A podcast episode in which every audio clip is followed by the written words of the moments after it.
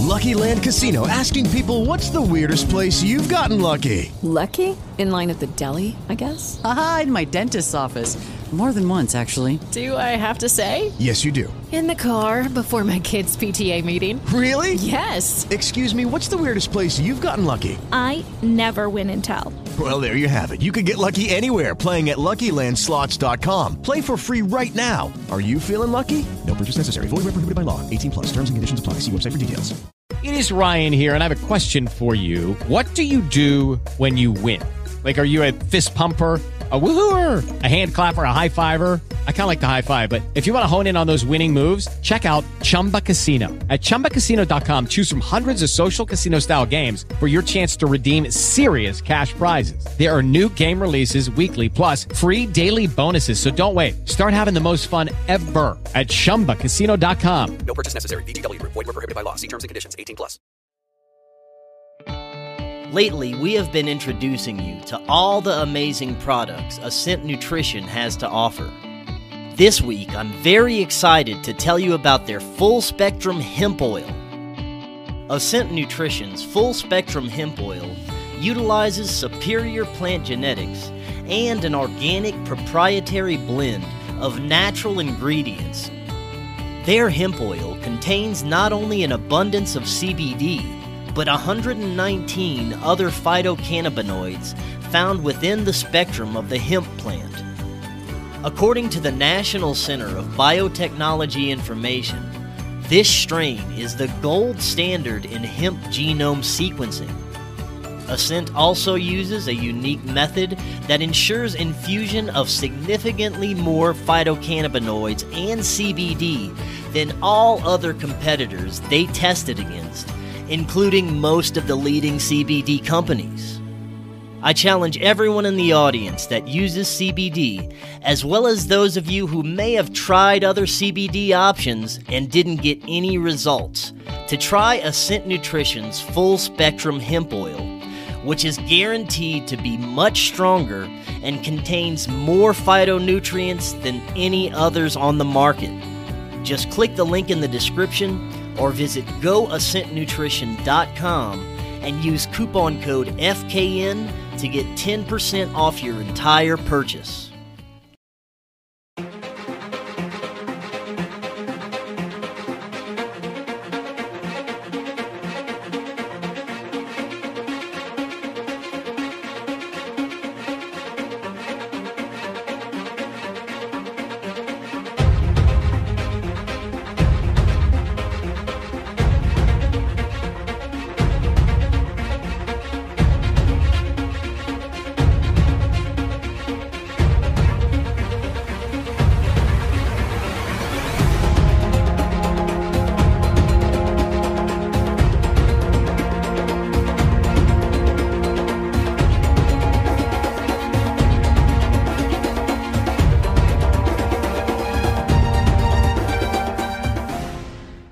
Back to Forbidden Knowledge News. I'm your host, Chris Mathieu. Today, my guest is Anna Maria Manalo. First, I have a couple of announcements. If you have a business and you want to advertise with Forbidden Knowledge News, email me, forbiddenknowledgenews at gmail.com.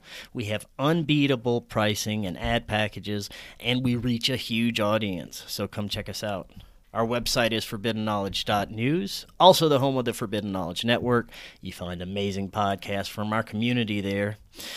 Forbidden Knowledge News is always available on Rokfin, Odysee, Rumble, and all podcast platforms. Rokfin is where you get our premium content. You also get all the premium content from every creator on Rokfin. You can also create a free account and get access to tons of free content, including all our regular shows. Go to rokfin.com slash FKN plus to sign up or click the link in the description. The Forbidden documentary is going to be extremely difficult with the price of gas and everything else right now. We can't do this without your help. Production is already being pushed back. If you would like to help, you can go to supportfkn.com or use the PayPal link in the description. Anything is greatly appreciated. Finally, check out our friends at C60 Purple Power. C60 may be the most powerful antioxidant known to man. Benefits have been personally incredible. I feel amazing. My pets feel amazing. Yes, you can get C60 for your pets. Go check out all the benefits C60 has to offer. Just click the link in the description and you get 10% off your order plus free shipping. Today, I want to welcome Anna Maria Manalo. She is a therapist, screenwriter, and travel photographer, as well as a creative nonfiction author of supernatural suspense novels and anthologies. She has amassed paranormal encounters from all over the globe as an artist and traveler. Her cinematic storytelling style and characters based on real individuals brings books that fully immerse the reader in the experience of the phenomenon as she takes them into terrifying landscapes. Anna, welcome. How you doing? Pretty good. How are you, Chris? I'm excellent. It is great to have you on. Your book Haunted Heirlooms was excellent. The storytelling is incredible. It was one of those where you, you kind of get nervous in your own home, go and get a midnight snack after reading a little bit of it. it also makes you think about what you're buying at a thrift store or antique stores or really anything secondhand. Now, this is your first time on. Uh, I'd love it if you could tell us a little bit more about yourself, your background, and what led you to write about the paranormal and high strangeness topics. Okay, well, Chris, I'll try to begin from the very beginning. Uh, I'll have to say this all started as far as um, antiquing, and I, you know, when I started antiquing, what I mean is going to swap meets, as they call it in California, or flea markets, as they call it here in the East Coast. So I like bargains. Um, you know, I ended up going to a lot of flea markets uh, checking out different places all the way up to Maine and as low as uh, New York and uh, went down New Jersey. And at the time, I lived in Connecticut, uh, which is my home state. So, um, just to give you a little bit of background, um, I um, essentially was from the Philippines. And then when I turned 13, uh, my mother and I moved to the United States, and we ended up in Connecticut because I had some family over there. Uh, and so I, you know, I have a lot of New England roots as far as like the history. What happened? Oh, there you are. Now you're okay. back. oh my god! know, but you're back now. Oh, all right. Do you want me to start from the top? Uh, just uh, tell us uh, where you, you started. You mentioned that you were antiquing, and you can kind of go from there. Oh, okay. So uh, back in the 80s, when I was still in college, I was like looking at bargains, and I went to a lot of flea markets. And a friend of mine had a Beetle. Fortunately, we, you know, back when you were in college, you hardly have any money. Not too many people own cars. And uh, fortunately, I hooked up with some people who did have vehicles. Not only if you remember the Beetle used to be vintage. You're probably too young for that, Chris. But back in the day, in the 80s. I remember. I'm, I'm probably a little older than you think, but yeah, I remember this. Okay, so this gentleman had a vintage Beetle, uh, and we drove around looking at stuff. And the first experience I had was going to this outdoor flea market, and there was a wing chair there and it was very beautiful. It was in great condition. And you don't normally come upon a piece of furniture in great condition for this price. As the short of it, I only paid $36, which was a lot of money for me, uh, you know, because I, I was really just like struggling to get by. I was working every weekend at a hospital. Um, and so, like, I wanted furniture for my dorm room and back in the day, they really didn't furnish much dorm dorm rooms in college, not like the way they do it today. So I was fortunate to get this, and we hauled it, put it in the corner of the room, and that's when all the activity started. And I wasn't really a witness to the initial stuff that was going on. I spent a lot of time in the library the uh, college library was like unfortunately on the other end of campus so you had to take a shuttle bus to get back. Uh, but when i came back there it was. There was a room advisor there. There was uh, two other women and well girls at the time. We were all like 18 17 years old or 19 and uh, they said to me you know you're supposed to sign in your guests when you have guests in the dorm. And I said, I don't recall having a guest. When did this happen? They said that we just saw a lady come out of your room and she was wearing flappers. So, uh, you know, back in the 1920s, people, women used to wear these dresses mm-hmm. so that, like, when they let the dance, it would flap, you know, so they call them flappers, I guess. And she had high heels. She was wearing some kind of uh, hat or something. And um, that's when I realized there was something going on. So it went from that, and it got to the point it was so bad that whatever this thing was was walking around the parking lot. Uh, later on, in, not in the same week, but this is now over months when finally I felt like I really had to get rid of it. And I ended up in the middle of a seance, which I'll never ever do again. It was somebody who was like trying to, I guess, see what she could get out of the chair. Mm. And she professed to be a medium. You know, it was just another classmate. And before you know it, she brought out an Ouija board. Oh, and I have to say, for the sake of the audience, please don't play with Ouija boards because th- that is the worst thing. That eh, I don't know what could have happened which I, am not going to spoil the, the book. Right. But right. I will never again play with an Ouija board because of what happened during that evening right. involving the chair. Now, so um, that's how I got started, Chris. I mean, it, it, went from there. I, I didn't stop collecting antiques. I was just a little bit more like wary, I guess. Uh, and then what you have, the book that you read, is basically based on all the recollections of the people that I dealt with through scores of years, going back to their antique shops and getting to know them. That's great. Now, uh, you, earlier before we got started, you mentioned that you used to uh, be a MUFON investigator. Is that right? Yeah, I was. Um, what got you started doing that? Just curious. Uh, okay, so way way back and this goes back to when i lived in san juan about 50 55 miles outside of manila in the philippines. Uh, my childhood home was a neighborhood that was host to a lot of uh, strange sightings.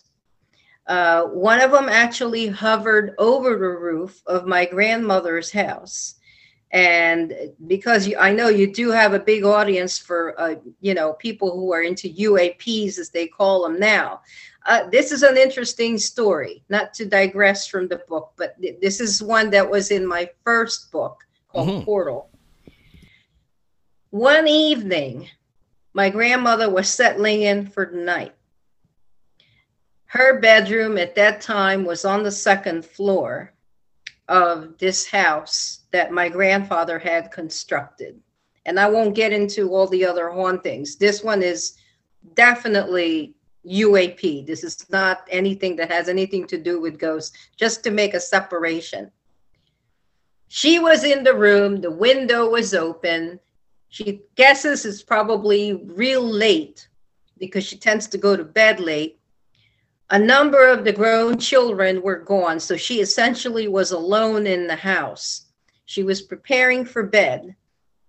And before you know it, as she's walking up to her bed, there's a light that was right outside the window. So she approached the window, and the window had a very deep casement so much so that you could actually like if if you had a stool you could jump up on it okay and lie down right on the windowsill. That's how deep it was. Well she leaned over and she was straining to see what was over the roof. Now in certain philippine homes the roof juts out further out. And the reason for that is to shade you from the sun because it's a tropical country and they don't want the sun, you know, coming in with the heat. So there she is. She's halfway into the casement and she's looking up, trying to figure out what was over the roof. She said it was so intense, it felt like suddenly day, daylight came back. And we're talking like quarter 12 at night. So as she was looking, you know, her eyes were starting to hurt, and she realized it was like looking almost like at the sun. So she pulled away. She got very tired. And then she went to bed. The next morning, she gets up and she has kind of like a dizziness, a headache. And then the door uh, there was knocking on the door, and it was her oldest daughter. And she said, Mom, she said, Are you okay? You've been sleeping because she normally gets up really early. She comes over close to the door, and the daughter observed she's got a sunburn. She said, You know, you got a really bad sunburn in there. And she said, Oh, she says, it hurts a little bit, and my eyes are sensitive. And she said, Did you go out gardening? She said, No, I did not. I did not yesterday. To make a long story short, Chris, she ended up going to the doctor. She was dizzy. She ended up with first degree burns. Uh, and you know, she she basically could not figure out how her eyes got irritated. So it's like the classic signs of radiation. Wow. Man, that is very interesting. I'm gonna, uh, if we have time, I'm gonna have to ask you some uh, ET UFO questions at the end. Uh, but let's okay. get to your book. This is uh, this is wonderful. Um, give the audience a synopsis, you know, without giving away too too much uh, about the book Haunted Heirlooms. Mm-hmm. Um, Haunted Heirlooms is basically five stories, and it begins with my own personal experience uh, with a wing chair that has an attachment. Uh, when I say attachment, what I mean is there's a spirit or some kind of an entity that seems to be drawn to the object. It's usually whatever it was in life that owned the object. Uh, so that's the first thing that was in the book. The next four stories are from dealers that became friends of mine through the years since I frequent frequented their shops, you know, got to know some of the family members. And I have to say, Chris, that in um, just just to give you an idea, this was a very intense type of research in trying to get permissions because uh, before that, I had written a book that was basically like a haunted supernatural memoir. This one, I had four different stories, including some of their family members. So I had to get permission from all of them. So for those reasons, you will find the story is the way it was told by the person who told it to me. Uh, but I have changed no mention of the shop. Uh, I have changed in some cases the name of the town just to protect them because out of the four, two are still in business to this day. Uh, but these are objects you normally would encounter, and not to scare the audience, but uh, these are objects you normally would enco- encounter if you were in an antique shop and you were browsing. Um, not all antiques are haunted, I have to say. So I don't want to scare anybody away who's interested in looking at vintage items and things that are over 100 years old because there's some really beautiful stuff out there. And i myself personally still collect like fine china and porcelain. Uh, but these are five stories. They're probably about anywhere from 55 to 60 pages a piece so it's pretty fast reading as well are you ready to live a more free healthy and abundant life Transform your yard into a food forest and create a system for self reliance that's easy and enjoyable with our friends at Food Forest Abundance. No matter where you're starting from, you can become more self reliant. And you can take your self reliance to the next level by becoming a producer of your own food through growing and foraging and learn how to turn your property into an income producing source of economic self reliance. They can help you get off grid and learn what systems to employ for food, water, and energy self reliance, and live abundantly and in full connection with your property and what you produce. Click the link in the description to get started with your very own food forest and have your own sustainable source of livelihood and become self sufficient with food forest abundance.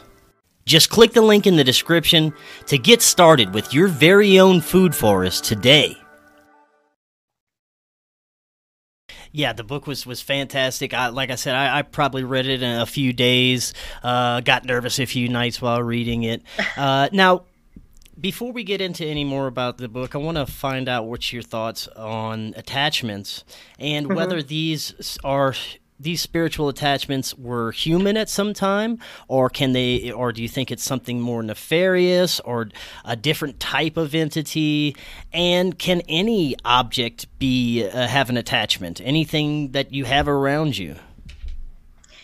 I think for the most part based on the stories that i have heard which i picked the four that i think that are most interesting and probably most severe most of the attachments, thank goodness, are human. But that doesn't mean that it, that is always the case. In the first story that I delved into, I was a little appalled when I was being retold what had happened uh, to the house. What started being just an interesting urn, and this woman traveled across the pond to Europe to pick up this object, pick it out from an antique store, uh, and had it delivered to her house, uh, became something else of a monstrosity. And I mean literally and figuratively. Literally, in the sense that within days of that package arriving at her house, she, she came to the foyer and had someone help her take it to the living room. And it was supposed to be part of a collection of what they call a chinoiserie. They were all blue and white porcelain, just to explain to the audience. It's a French term for basically anything that's like either a ginger jar or a vase that's in blue and white. And they're very beautiful. Some come with Chinese characters, some come with um, imprints of houses or birds, things of that nature. Um, in this case, the attachment was both a former human being, a deceased human being, but it also came with what I later will refer to as a guardian. Um, I think I'm trying to recall a movie that I had seen back probably also in the 80s that had something called a guardian. And they're not necessarily human. In this case, it looked like it was a huge animal. Oh. And Chris, I don't know if you recall that second story. Yeah. She couldn't really classify what it was. Yeah. Um, on the cover of my book, it looks like a cat. I, I don't know that it was like a cat. All I know is it had yellow glowing eyes. From what she told me and described to me, it had claws, but it wasn't like the claws of a cat or a dog. Whatever creature that came with it manifested itself within a few hours of the box arriving at the house, and it proceeded to claw at the box. So much so that you could hear the box tearing. And the box was very well wrapped because it was a very expensive antique. Uh, and it because it, it, it came across from Europe, they wanted to make sure it didn't break in transit. So what they did was they secured it in bubble wrap, and you could hear, she said, from the kitchen at the other end of the house, the bubble wrap breaking and the box being torn. When the housekeeper came around to check to see what was going on, she caught sight of something that was dark, that was bigger than the Bernese mountain dog, which was barking like crazy. Family had a huge dog if anybody knows what a mastiff is, the Bernese Mountain Dog is like that. It's probably in excess of 120 pounds. So this creature was bigger than the dog. But what was interesting was it somehow disappeared, just disappeared, as the family came running, dashing. And then the housekeeper was terrified that something would happen to the dog. So she secured and pulled the dog away, and they came and saw that part of the box had already been torn. So, in that particular case, to answer your question, Chris, it didn't just come with a human, it also came with some kind of entity. Nobody knows to this day what it is. The whole family does not know what it is, but it was there in the house. Yeah, that's uh, that's one that's a great example of how different manifestations and how the diversity of the, the difference can uh, come from different objects and how the effect kind of branches out and affects so many aspects of the person's lives that the object came into. Uh, and like I said, it could be you know so many different types of um, manifestations or even effects that uh, that occur around that person that differ from object to object. And I find that very fascinating. Hello, can you hear me? Uh, yeah, I hear you oh, now. okay. Now you froze know up for what a few minutes. That's okay. Oh my gosh. No. So. Uh, I was asking you. Uh, I was telling you about how that story you just uh, talk, talked about is a perfect example of how the manifestations can differ from object to object, and not only that, how the effects are so different from each object, and it can branch Yes. out into so many uh, aspects of the person's lives that the object came into uh, effect with. Right? Mm-hmm. Yeah, definitely. Uh, I, I think you had another part to that question. I'm trying to recall what it was now. Um, I, I think one of the things that people wonder about is these attachments, how they originate.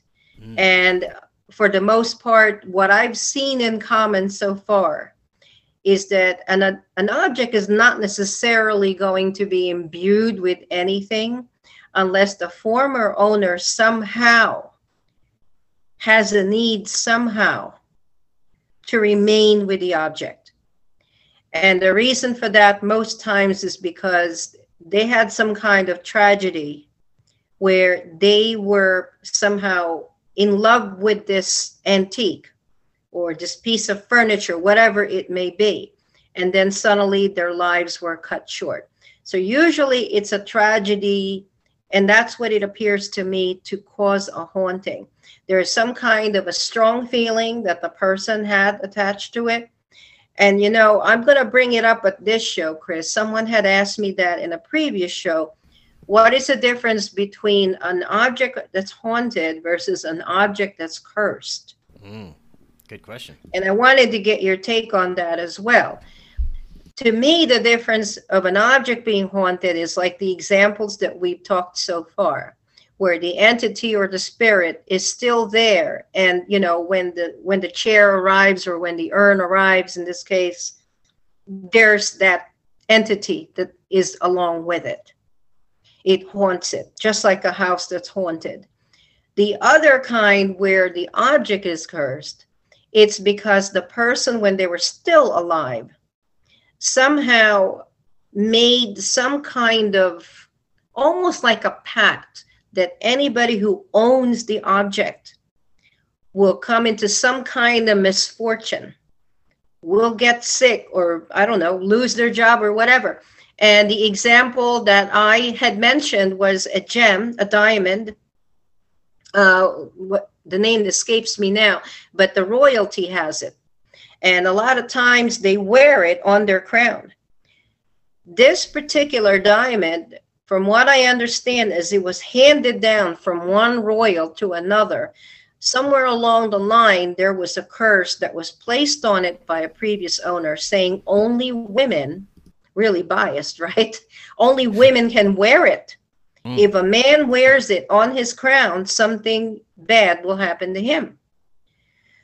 Now, I don't know if it's happened in every case. I have not researched it. But in this particular case, through the years, I mean, Queen Elizabeth wears it on her crown, but Prince Philip, who had passed on since then, has not worn it. Right. Well, these paranormal events that people experience, whether it's through uh, haunted objects or attachments, they all seem to be very uh, personal and get into a person's psyche and be able to pull out things from that person that only that person knows. So it makes me Yes. wonder how connected to each individual's consciousness in this, and how much does it have to do with a person's actual belief in the experience or in the phenomenon? Do you think that that has a factor in it? I think it could, and and a, a good example of that is there's another story in the book, and I'll tell you of one that isn't in the book. Now that it just uh, came up in my head, and this one is a very recent one that was just told to me, actually about a month ago. In the case of the one that's in the book, the uh, the actual story is called the lithograph. This one became very personal for the antique dealer who ended up getting this as a gift. Um, the sad part about this is that the gift was given to them by a best friend. It was another couple that they knew or they thought they knew very well, um, knew a lot of details about their personal lives. It was another antique dealer as well. I won't disclose where. Um, but in short, it created a personal tragedy that to this day he, he wonders whether it is connected or not, but he can't think of any other reason.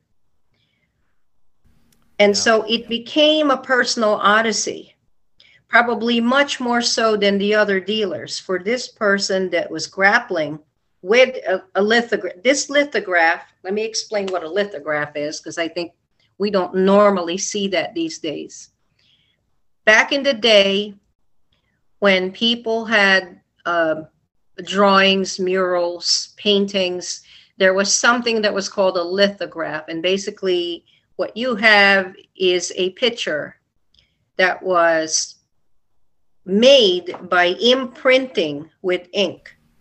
Like with a metal plate, you use or some type of plate that has the imprinting of the object on it, right? Yes, yes, exactly. So in this case, there's probably like 100 to 200 of the same lithograph. This one particular copy came to this couple as a gift, and then it ended up just spiraling. It ended up um, with the demise of the guy's parents. They passed away suddenly, and nobody knows what happened there. Um, and then the business started to go under or at least they were just breaking even and they were very very good and well established. He dealt with trying to get this object out of his house only to find out when he hung it on the wall in his antique shop his wife called him and said i thought you told me that this print is hanging on the wall of the antique shop you took it out of the house. And he said, Yes, I did. And as he's talking to her on the cell phone, okay, he looks over and there it is. It's in the other room hanging on the wall. But she's looking at it at the same time, Chris. She's looking at this is now, we're talking 2015, 2016, pretty recent. I'm looking at it right now, he said to her. Well, I'm looking at it too.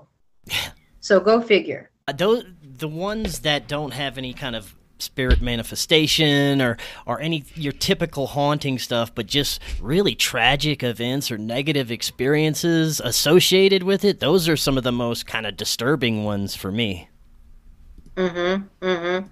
Well, there's one. I'm trying to think now of the story that was just told to me. This one is not in the book. Great, I love those. This one involves a gentleman who collects antique furniture. Uh, and the, the person that told this to me actually purchased my book because now they're very curious. They've never had an experience with an antique like that. Uh, and then, you know, someone tells them this story. And they collect antiques as this friend did. Anyway, to, the friend purchased a four poster bed. And as he was cleaning it, getting it prepared, it gets delivered. He starts making it, it was part of a guest room, from what I understand. And it was in a separate house, like a guest house that was right there, just a few yards away from his own home. He walks over to it, checks it out, changes, you know, the different things around it to make it a very comfortable bedroom. He turns around and feels someone looking intently at him as he's walking away. He turns around, it's one of those things. He turns around and there's no one there. He leaves the room. Meanwhile, he's preparing for a couple of guests to actually stay in that guest house. So the next morning, as he airs out the room to prepare it for guests, he notices the bed's unmade again. And he had made the bed the night before to prepare it for guests to move. So he makes the bed again, and, and so on and so on. Finally, one night, he makes a mistake of going in there later in the evening just to make sure everything was fine he was talking to his family. Someone's playing tricks on me. I come back and the bed is unmade. Our guest is coming this weekend. I'm not going to have any of this. And everybody's like, I have no idea what you're talking about. Nobody's touched it. Why would we go there? Why would we do that to you? He goes in there, and in the act of making the bed later that night, because they were coming in the morning, a woman was standing right over it, looking down. Lucky Land Casino asking people what's the weirdest place you've gotten lucky? Lucky? In line at the deli, I guess? Aha, in my dentist's office.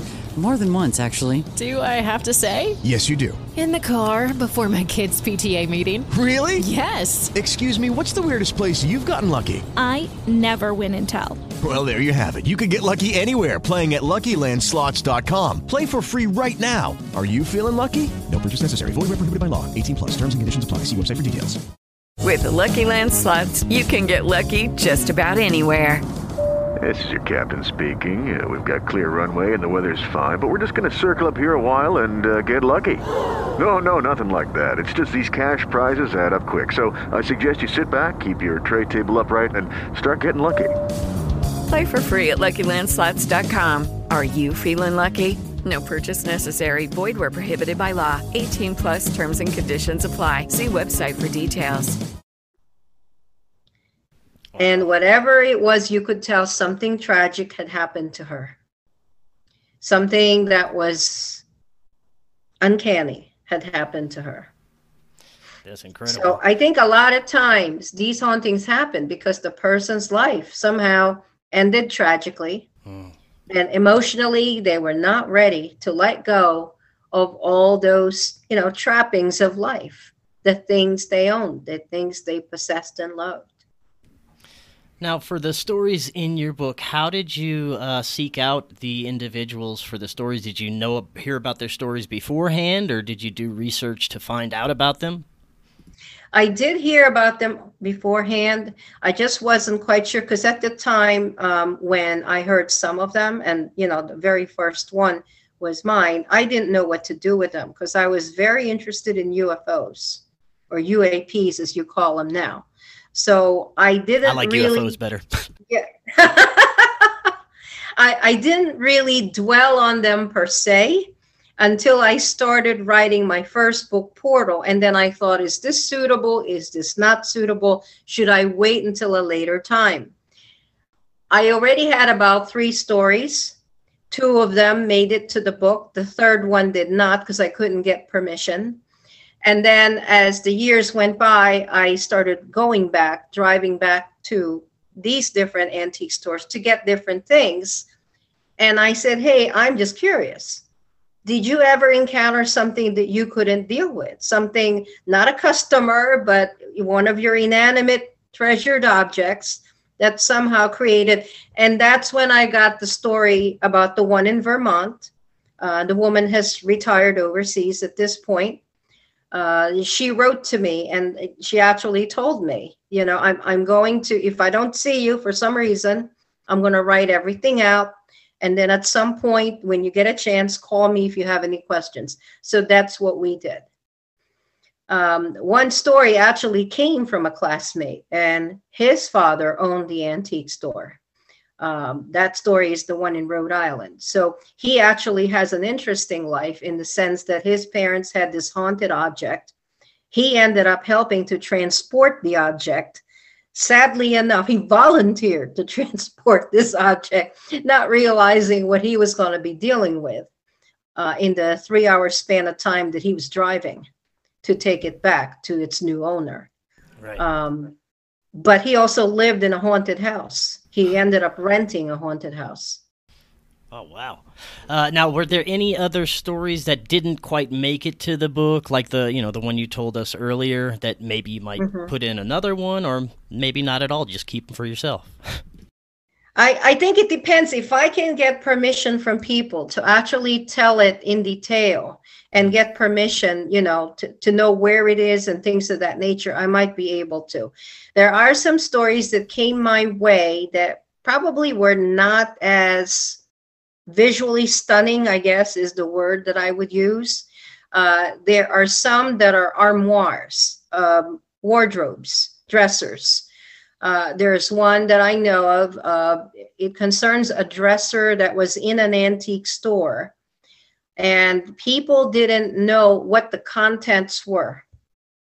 And then they started having some interesting scents. You know, hauntings are not just apparitions, they're not just visual. They could be in the form of a certain smell that comes with it.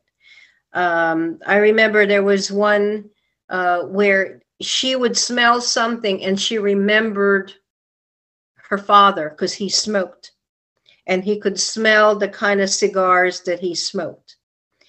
This particular dresser was owned by a gentleman who smoked a pipe. And every time you approached, and you figure, hey, you know, probably because the smoke is still connected, you know, like lingering, right? When you're smoking a cigarette, the whole room smells of it. Well, we're talking 200 years. So that's a long time for smoke to linger. In this case, it was haunted by a gentleman. Uh, they would see him walking around the store. And they always thought there was a customer until one day they saw him and it was after hours and they were already closed for a while. They were just doing the books, balancing the register and things of that nature. So the woman walks over and the gentleman just simply effervesces, just simply disappears. Hmm. So they started wondering because it seemed like it was hovering in the vicinity of it. And one day her husband just opened all the dresser drawers to clean it out because somebody was interested in looking at it. And lo and behold, in the very bottom, there was money. There was a lot of money on the very bottom drawer. Mm. So whoever was the owner probably wanted someone to know, hey, look, there's something I left in here. You know, it wasn't anything malevolent. It was just Yeah. unfinished business in this case, Chris. It was just a matter of saying, hey, look, I just want to let you know. I left something in there that you might find interesting.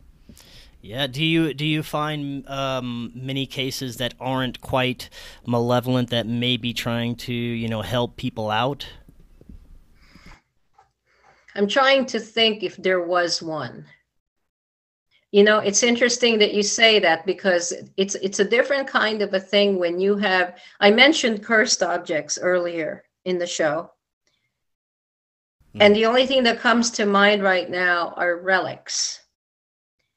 And when I say relics, they're pieces of like a robe of maybe one of the apostles or the Shroud of Turin comes to mind. And this is something that's considered a venerated sacred object. Mm-hmm. People have been known to talk about having approached a relic of someone who's venerated or blessed and being spontaneously healed. so helped in that manner. So I think of cursed objects as being like the extreme negative, and then I think of relics as being on the extreme positive side. So if, if that's what you mean, does that answer Yeah, your yeah. question? Yeah, definitely. Now, uh, most people who are having negative experiences with uh, haunted objects or attachments, they simply get rid of the object. Uh, you know, some people may destroy it. What would you suggest for someone who's having a negative experience and they believe that you know an ob the it's a, indeed coming from a certain object? Okay, well, that, that's a very, very tricky question, Chris, because there are several different ways to get rid of objects. And I am by no means an expert on that because I'll tell you right now, I'm I'm basically someone who collects stories, collects accounts, Right. and put them on print. Um, but depending on who you approach, probably will depend on what kind of approach they would take. Now, I know that with there's also something called haunted people. You've heard of haunted Oh, yeah. houses, haunted objects, and then you've heard of haunted people. Yeah. When it comes to, I'll start with that one, I should say. When it comes to haunted people, which to me is probably the most severe, my understanding is that it starts with some kind of an infestation. Something is following the person or persons. Regardless of where they live, it goes with them. So even if they were like living in one place and they decide, I'm going to move out of here to get away from whatever is happening to me, it then follows them into the new home. And there's exorcists out there. Um, actually, a lot of paranormal people who run paranormal investigative teams. A lot of times are hooked up with clergy. And they don't necessarily have to be Roman Catholic. They could be, you know, some pastor, could be someone who's born again Christian. Comes to mind another co author who is an exorcist. Um, and what they do is they have a religious rite. I know religion turns to be a turnoff, but there is a certain circumscribed rite that people use in order to remove a haunting from either a person or a house. Is it easy? No, I don't think so. Um, a lot of times when you're looking at a haunted person, there's something about the person that attracted whatever it is to attach themselves. Uh, a lot of times, if it's a teenager, it's because they're they tend to be more sensitive, or they could be playing with an Ouija board. They could be doing a lot of things with the occult that tends to open up a portal uh, and then create havoc, not just with the kid or with the adult, but with the entire family. Um, a house, if you get a house blessed in a traditional Roman Catholic way, what happens is it gets worse before it gets better. If anything, it dredges up a lot of things that are sleeping, so to speak, in there. With an object, I wouldn't throw it away. um, in one of the objects in the book, what they had to do was encase it behind glass. And that was the only way they could contain it. And it brings up to me what the Warren Foundation um, has done. They, they train exorcists. Um, Chris Warren is a wonderful person. He lived in a house um, for a time uh, with his grandparents, and it has a museum. And I don't know if you're familiar Oh, yeah. with the uh, Warren Museum in Monroe. People take tours of that place, and and there's a lot of objects in there um, that are severely haunted. Some are demonic. I won't mention which ones they are, but they are blessed and they are under lock and key. And I have to tell the audience, you know, I'm I recently found out uh, on eBay people are actually selling haunted dolls and haunted objects. I didn't know how you felt about that, Chris. Uh, I wouldn't. I wouldn't. no, you can count me out of that one. no. So I what I have to say is is really to caution where your interests lie. And, and this is just something I want to suggest to people that when they're looking at stuff on eBay and they're interested in acquiring something and it says haunted on it, uh, we don't really know. Uh, probably nine times out of 10, it really isn't haunted. But Yeah. why be fascinated in getting something that could could be Well, I've seen Um, the ones where they're getting like demon boxes or something where they're supposed to have a demonic entity trapped in these things, and you know, Yeah, supposedly yeah. they open them and then their their life goes to hell. So I don't know, but I count me out of that. I wouldn't uh, get involved. well well see here's the thing you i don't know if you remember a movie and i don't think it's it's out now but several years ago i recall a movie called the Dybbuk box Yeah, I, yeah, I've, I haven't seen the movie, but I've heard people online talking about those things, and I've seen videos. I don't know if they're fake or not, but yeah, I've heard of that. yeah and i recall if if my memory serves me right it was bought at a flea market Mm. and it was a box box but then you know just like a pandora's box when it got open there was all kinds of malicious stuff in there and there was uh, i think there was a demon in there. So it's kind of like a genie opening up a pandora's box type of thing.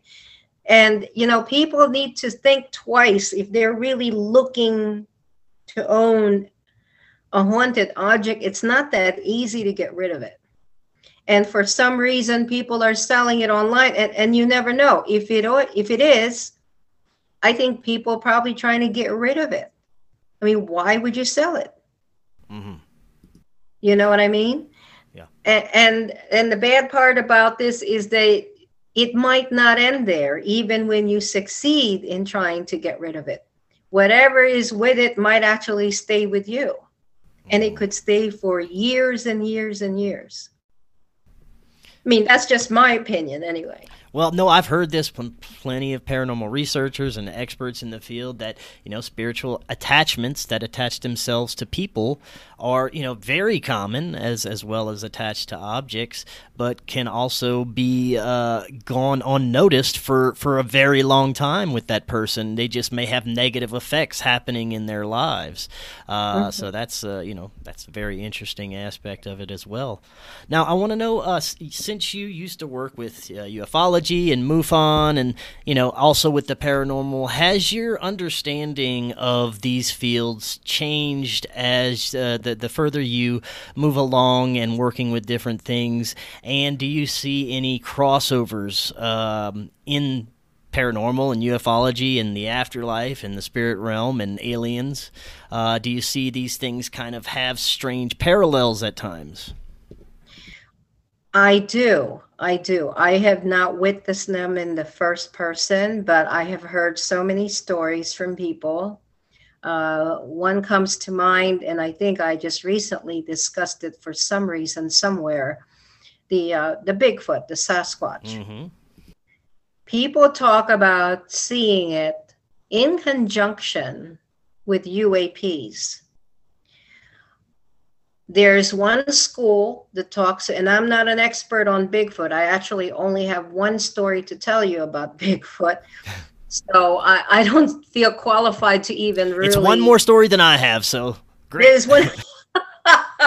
well, this one I think was flesh and blood. If, if it is Bigfoot, um, the the story goes: the woman was living by herself. Her two sons were grown and gone. She ended up renting a house in central Pennsylvania. The story came to me by way of a college, a former college roommate uh, who was working in Williamsport at the time. Uh, she had moved to central PA. She was sent over there by her company, and she met this woman of, you know, places at a restaurant. The woman was really looking for friends because she was new to the area, but then she was also thinking about letting go of the rental home she was in. And she said, Why not? You just got here. And she said, Well, let me tell you the creepiest story. And I'm really afraid to go home right now because I still have a few more months on this lease. But I can't wait until the lease is over because I am getting out of here. so she tells a story about, and, the house that she's in is a rancher. Behind her are woods. And you know, central PA is really a lot of forests and woods. One side of it is a field. Across the street from her is more forest, but in a clearing, there's a farm. And it's a farmer and his wife, and then they have all kinds of cattle and livestock and things of that nature. It's pretty much a farmette, but anyway, not to digress so far. She was uh, she brought home a corn a, a husk, a coconut husk. Pardon me. She works in a supermarket. She went outside one afternoon after she came home from work. She took an axe and broke the husk in half. And, you know, the coconut sport came out, the coconut whatever came out, and she brought it in. And as she was doing that, you already know where we're headed with this. There's food outside. The next thing you know, she feels like there was something walking across the field, right across the street, as she looked out the living room window. She had her feet up, she was eating, she was watching TV. She looks out, and there's something crossing the field, going towards, I guess, the shed of the farmer. And she thought, I didn't know we had bears. So she's terrified because there's a bear. So she figured she would knock on their door at some point and let them know she was the new neighbor and that they had bears on the property. Next day, she visits the farmer, tells him what she saw, and she said it was walking over to your shed, which I think had your animals in it. And the farmer looked at her and he said to her, How was it walking? And she said, Well, it was walking just like a person, you know, these bears. And the farmer said, Bears don't walk on their hind feet. They they amble. They don't stand up and walk. What you saw was something else. Mm. But then move a few weeks later, she's popping popcorn, and guess who's at her back door? The bear across the street. But it was not a bear, Chris. Right. So, but anyway, this one did not have any other things going along with it, but I've heard stories where they've seen what they think is a Bigfoot. And then they also see UAPs up in the sky. Yeah, and I've I've had um, brilliant researchers um, that have speculated that maybe some paranormal or even hauntings may be more associated with uh, interdimensional or extraterrestrial phenomena than we think. Uh, that mm-hmm. maybe these entities are, you know, just unseen or in a different uh, spectrum of our vision that we can't see, and they're always around us, and maybe not necessarily ghosts or spirits of humans, but just mm-hmm. different types of entities that exist all around us at all times, but just in different densities or dimensions. Uh, what do you think about that? I believe that. I believe that we're in dimension three, okay, the third dimension somewhere along the line, I stumbled on a really very well written book by Dolores Cannon, whom you know passed away several years ago. She wrote quite a bit under her own publishing house, um, and I was really enmeshed in it. I ended up reading most of what she wrote. It was pretty extensive and it talked about 20 dimensions of which ours is only like one of the lowest ones. The first and the second dimensions are usually where the animals are. You know, some of them don't even see in color. Above the third dimension, there are creatures that don't necessarily have a body or are able to change molecularly into a body structure and then switch out of it. And I think that's why we see the things we do, like Bigfoot. They can be flesh and blood one minute, and then the next minute be in a much higher portal, uh, so that we could be unwittingly walking through them, uh, or they could be walking through us. I don't know. Hmm. Um, are they the same dimensions as people who have passed on? You know, ghosts and things of that nature. There might be an overlap. I don't know. But The only thing I know from what I've read of her books is that the higher the dimension, the more positive the creatures are, the more right. positive the vibration. I don't know why we're in the density that we're in, but apparently some of these things have no bodies whatsoever. Um, and you've heard of reptilians. Yes. I don't know how to classify reptilians. I know they've been talked about as being malevolent, that they perhaps are under the earth which causes me to believe that they probably do have real bodies and are probably also finite in nature in that they're mortal like us. Mm. I don't know. Yeah. I, I you know, it, they puzzle me completely. Um, there was a show I was on, um, and to this day, I still don't want to even talk about what I had seen when I was out in California.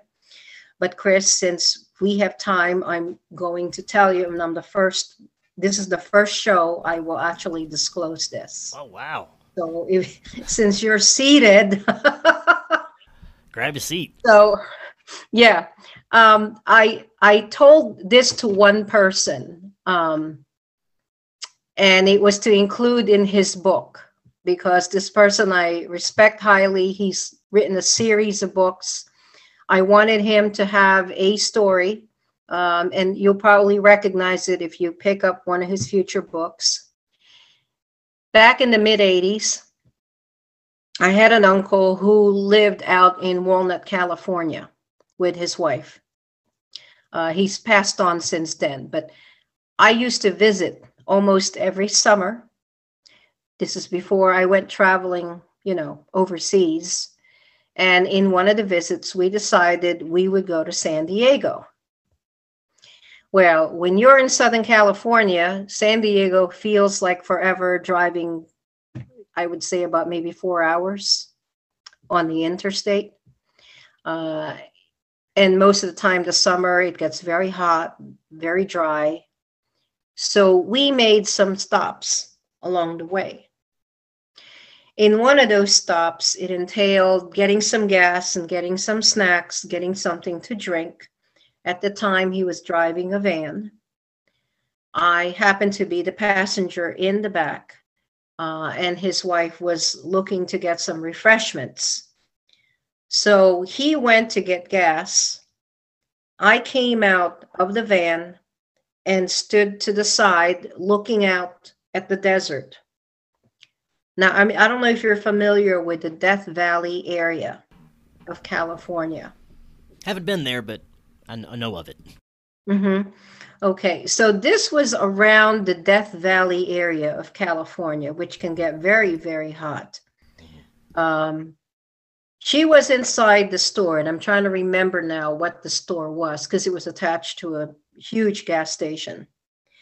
And as I was standing by one of the gas bays, I was looking up towards the desert. Another vehicle pulled up into the next gas bay. And it was a huge, I would say it's like a huge GMC truck, GMC SUV. And being that Southern California usually is attached to entertainment and Hollywood, filmmaking, and things of that nature, I didn't think much of what I saw. There was a gentleman that came out, if you could call him a gentleman, coming out of the driver's side. He stood, he came out of the car, was standing looking out with his view of his head away from me, almost like looking at the same view I did. But then his passenger came out and started pumping gas. And this is when it gets interesting. He approached one of the pumps which then was facing me. And we made eye contact. And I tell you, I have never felt this way. I sensed a lot of malevolence, menace, and I sensed that I wasn't supposed to see them. When I initially saw them, I thought a bunch of guys in costume, they're probably getting ready to shoot a film. And I kid you not, Chris, they were probably about seven feet tall, from head to toe, they had scales. Scales. The the complexion of one of them, they had no hair. They had what looked like something that was growing from the top of their head. And they looked very sharp. The whole head had scales. There were no ears. And then from the neck down, it was covered in some type of um, almost like a plasticine covering, like a, a, a rubber armor of some type. They had boots on, and the one that was like almost facing me, pumping the gas, looked up, and the eyes were like cobra eyes. Wow. And that was the creepiest feeling that I got. It was just real malevolence. I had to turn. I, I was stunned at first. I was rooted to the spot. But I my first instinct was I gotta get inside the car. So I finally broke contact, eye contact. I turned around. I went back to the passenger side door in the back, shut the door, and I looked away. And I was completely baffled. wow. Now, did you get the sense that these things um, were, you know, intent on harming you or any way? Um, and you know, how did they? How did they manifest? Did they just kind of walk up to you or anything? They did not walk up to me, thank goodness, because I, I, don't know what I would have done. Um, I really felt like I wasn't supposed to see them, number one. And that number two, it was almost like they were trying to get in my head to threaten me. So I could not even say anything to my uncle or my aunt until we had probably gotten into the city limits of San Diego before I finally told them what I saw. I was really concerned she would try and look that, you know, she had binoculars and things out of curiosity. I just wanted to be out of there. So I did not engage him. I turned away. And the only thing I remember saying to my uncle was, let's try and leave now. Wow. Now you said they were about like seven foot tallish, and did they have uh, kind of an elongated snout like typical reptilian descriptions? The eyes were the ones that drew me, and then the scales drew me. I didn't notice that there was a nose. I know there were no ears.